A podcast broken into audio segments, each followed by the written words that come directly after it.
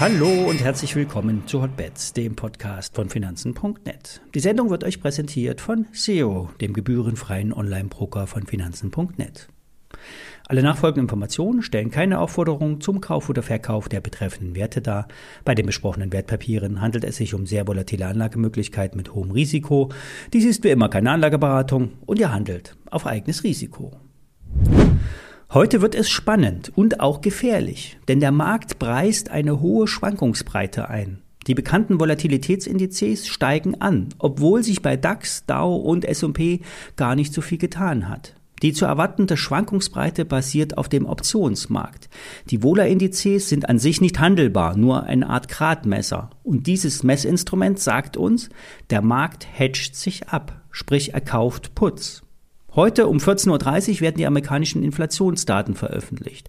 Erwartet werden 7,3 bis 7,5 Prozent. Auf deren Basis wird die amerikanische Notenbank ihren Zinsentscheid am Mittwoch fußen.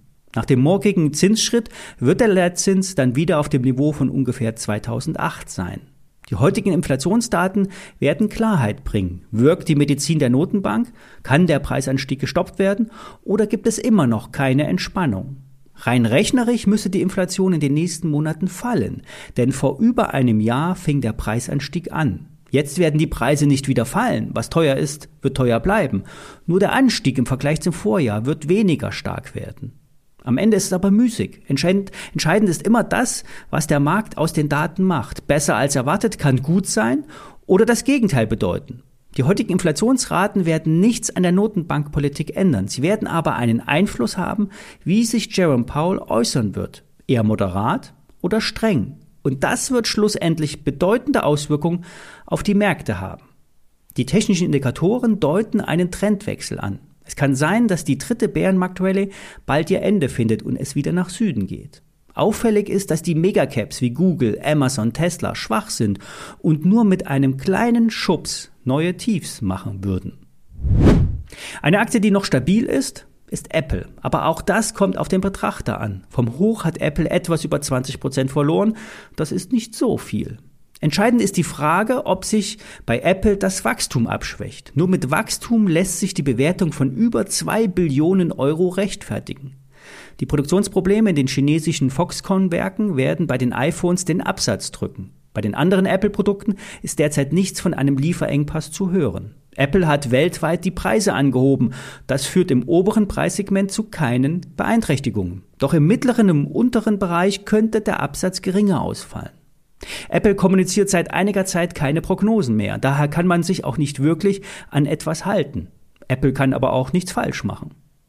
Was zudem fehlt, ist die Aussicht auf eine neue Produktrevolution. Das Apple-Auto wurde vertagt. Ein Fernseher wird da auch noch was sein. Ein Gadget, das gut zu einer, äh, zur bestehenden Modellpalette passen würde.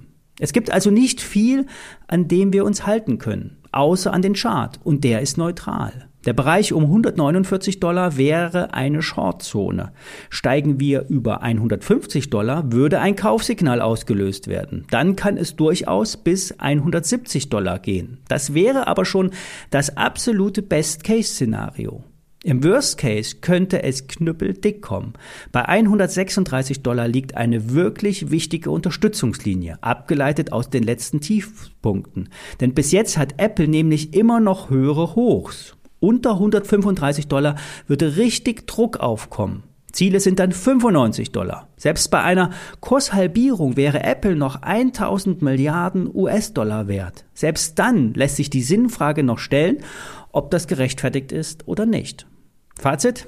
Apple könnte der Trigger sein für den Gesamtmarkt oder andersherum. Apple ist der Markt. Apple ist die schwerste Aktie im Universum. Schaut also auf die Apple. Bei 149 Dollar würde ich einen Short wagen. Blicken wir noch kurz auf den Trade von gestern, den Long auf Öl. Der Preis für WTI zog gestern Mittag an und das Ganze ohne News. Eine Art technische Gegenreaktion auf die Abverkaufswelle. Die Erholung kann bis 76 Dollar gehen.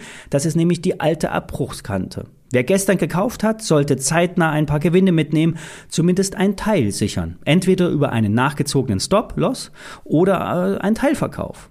Dreht nämlich der Ölpreis wieder nach unten ab, weil die Wirtschaft eine Rezession erwartet, könnte das nächste Support-Level bei 65 Dollar stehen. Das war's für heute. Ich melde mich morgen wieder. Bis dahin.